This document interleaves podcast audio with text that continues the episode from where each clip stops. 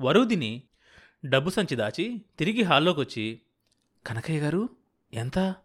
అని అడిగింది. లక్ష ఇరవై ఇంకా లెక్కబెట్టలా కొంచెం గాబరాగా అన్నాడు. లేదు మీ డబ్బు సంచి అలాగే ఉంచా ఊరికే అడుగుతున్నా అన్నది. పోలీసులు మన చేతిలో వాళ్ళని మీకు తెలుసుగా కనకయ్య గారు? సాలోచనగా అన్నాడు రామనాథబాబు. తెలియకేమండి డిఎస్పీ గారు మీ చేతిలో మనిషి.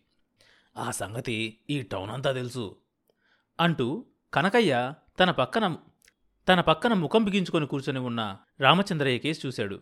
బయట కారాగిన చప్పుడైంది. హాల్లో ఉన్న రామచంద్రయ్య శేషావతారం కనకయ్య రామనాథబాబు లేచి నిలబడ్డారు. వరుదిని భర్త ఉన్న గదిలోకి వేగంగా వెళ్ళిపోయింది. గదిలో తలుపు పక్కగా గోడకు జారగిలపడి ఉన్న సాంబయ్యకు కొన్ని క్షణాలు ఏమీ వినిపించలేదు. ఊపిరి బిగబట్టి తలుపు సందులో నుంచి హాల్లోకి కళ్ళు చుంచుకొని చూడసాగాడు. వరూదిని పిక్చర్ ప్యాలెస్ ప్రారంభోత్సవం అమాత్యుల చేతుల మీదుగా జరిగింది.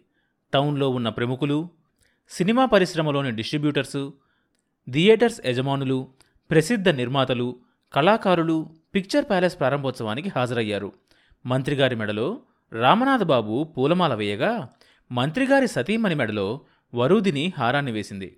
మంత్రిగారు ప్రధాన ద్వారానికి కట్టిన ఎర్ర రిబ్బను వెండి కత్తెరతో కత్తిరించి అందరికంటే ముందు ఆయనే చప్పట్లు కొట్టాడు. చుట్టూ మూగిన జనం చేసిన చప్పట్లతో పిక్చర్ ప్యాలెస్ ఆవరణంతా నిండగా వరూదిని మనస్సు గాల్లోకి తేలిపోయింది.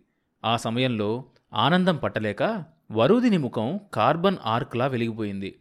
ఆమె కళ్ళు రామనాథ్ బాబు కోసం వెతికాయి కానీ వెంకటపతి కనిపించాడు. మంత్రిగారిని చుట్టుకుంటున్న జనాన్ని వెనక్కి నెడుతున్నాడు వెంకటపతి. రామనాథబాబు మంత్రిగారిని ముందుకు తీసుకెళ్తున్నాడు.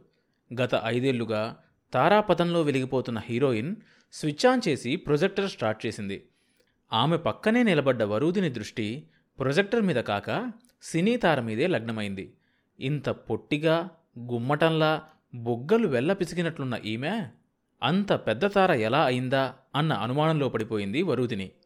తెర మీద సరికొత్త మహత్తర జానపద సాంఘిక చిత్రం బొమ్మలు పడుతున్నాయి. అందులో హీరోయిన్ హీరోతో ప్రణయ కలహ ఘట్టంలో అద్భుతంగా నటిస్తోంది. ఇది ముందు పౌరాణిక జానపదంగా తీయాలనుకున్నారు ప్రొడ్యూసర్.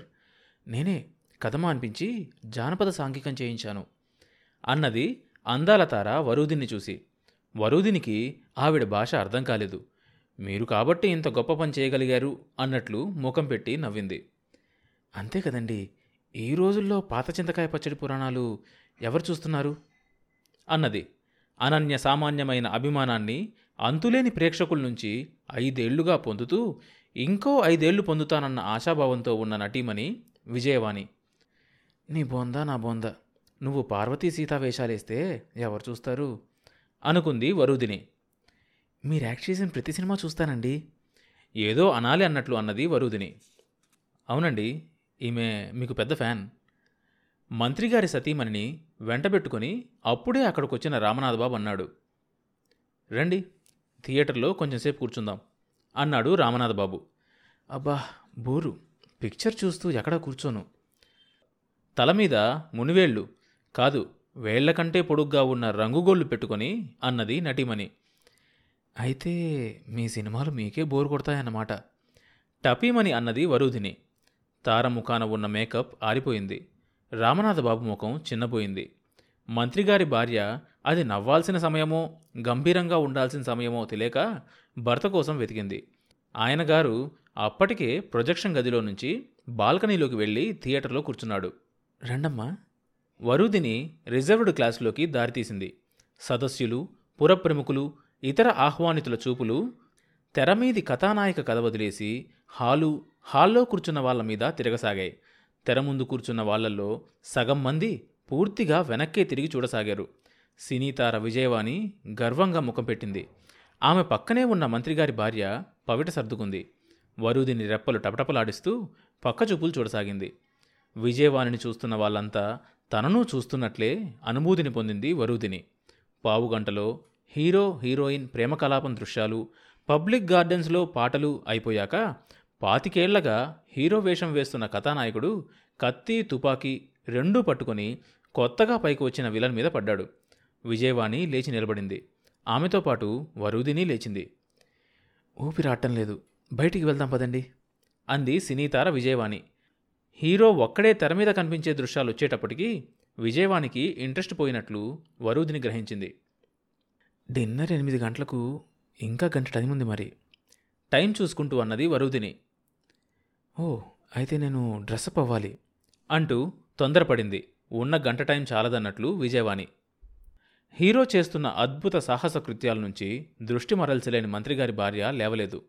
అటు తారతో వెళ్ళడమా ఇటు మంత్రిగారి భార్యతో ఉండిపోవడమా అన్నది తేల్చుకోలేకపోయింది వరుదిని. ఆమె అవస్థ కనిపెట్టి రామనాథ్ బాబు వచ్చాడు.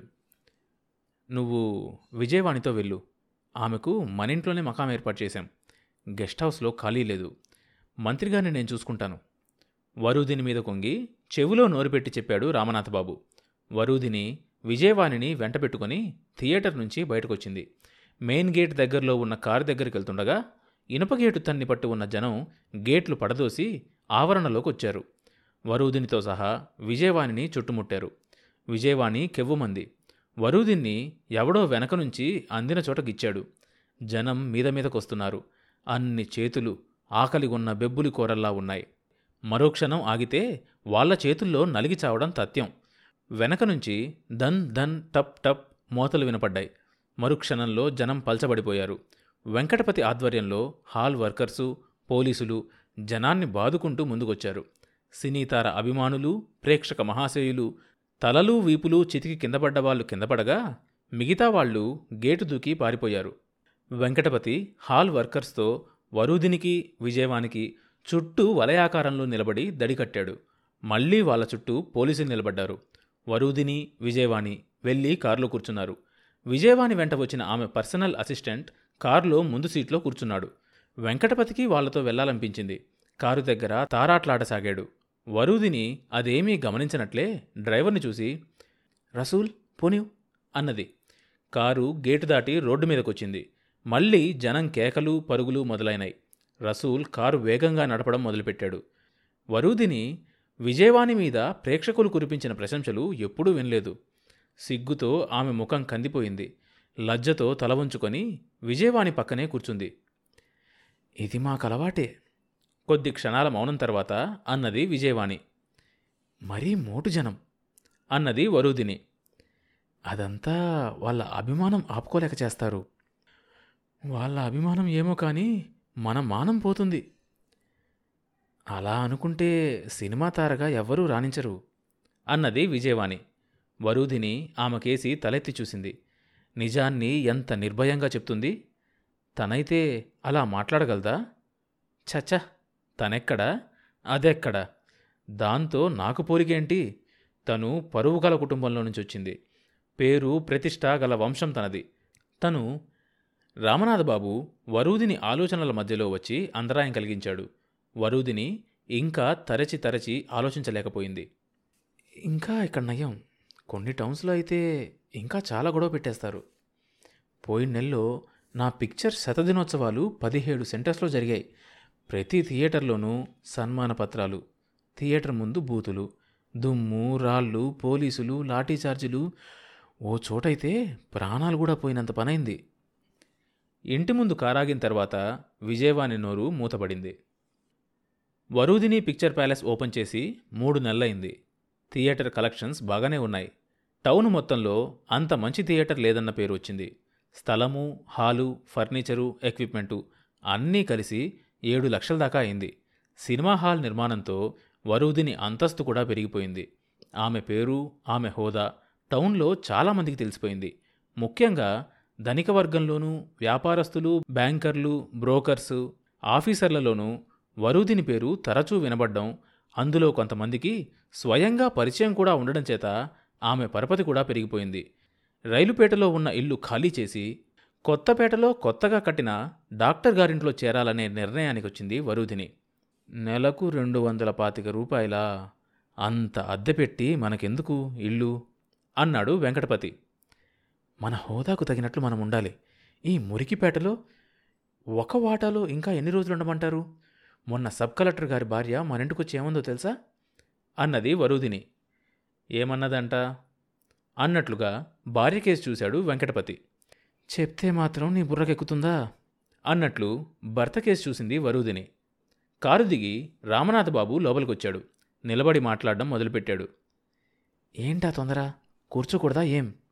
అన్నది వరుదిని మూది తిప్పుతూ. నీకేం? మహారాణివి కూర్చొనే చక్రం తిప్పుతున్నావు. ట్యాక్స్ వాళ్ళు వచ్చారు వచ్చే వారం పిక్చర్ మార్చాలి. ఇది లాగటం లేదు. డిస్ట్రిబ్యూటర్స్తో ట్రంక్లో మాట్లాడాలి. నెంబర్ కాల్ బుక్ చేసి వచ్చాను రామనాథబాబు గుక్క తిప్పుకోకుండా మాట్లాడసాగాడు. లోగడ తనతో తూచితూచి మాట్లాడే రామనాథబాబు ఎంత జోరుగా మాట్లాడుతున్నాడు అనుకున్నది వరుదిని. ఇంతకీ డాక్టర్ గారింటి సంగతి ఏం చేశారు? అన్నది. తర్వాత భాగం వచ్చే ఎపిసోడ్లో వినొచ్చు. ఈ షో అన్ని మేజర్ పాడ్కాస్ట్ ప్లాట్ఫామ్స్లో వినొచ్చు. కొత్త ఎపిసోడ్ రిలీజ్ అయినప్పుడు మీకు తెలియడం కోసం సబ్స్క్రైబ్ చేసుకొని నోటిఫికేషన్ టర్న్ ఆన్ చేసుకోండి.